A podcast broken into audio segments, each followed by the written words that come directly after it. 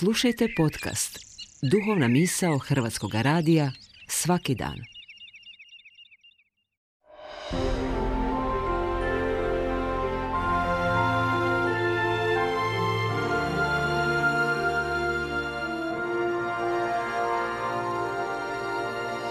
Duhovna misao.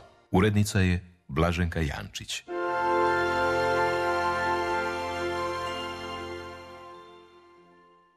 Govori vam brat Dario Tokić Karmelićanin, hvaljen Isus i Marija.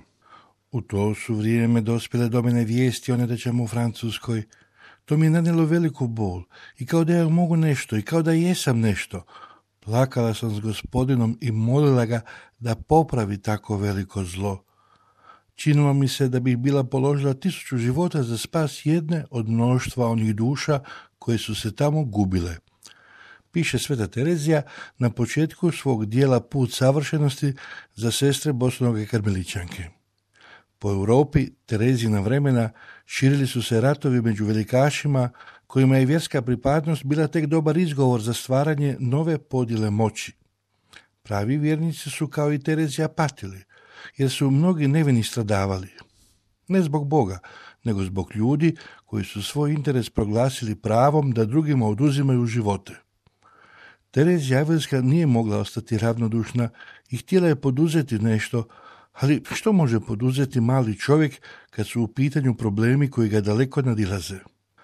Odlučila sam učiniti ono malo što je bilo do mene, a to je sa svom savršenošću kojom budem mogla slijediti evanđelske savjete i nastojati da ovo malobrojnih koji su ovdje čine to isto, piše Terezija.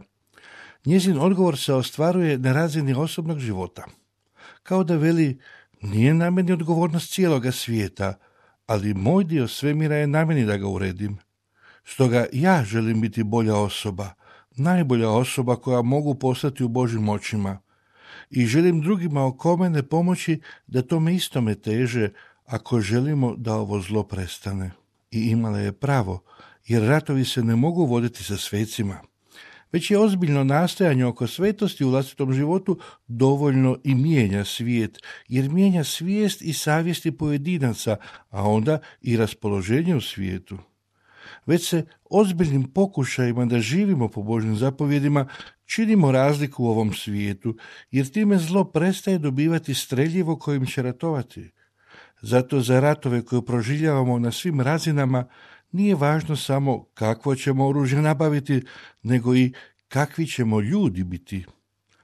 Želimo li stoga da nam svima bude bolje, svaki bi takozvani mali čovjek za sebe treba odgovoriti želi li biti municija kojom će zlo i nadalje stvarati patnje i bol ili želi biti dio rješenja takve nezdrave situacije. Za Tereziju nije bilo dvojbe, kao ni za mnoge druge koje danas zovemo svecima.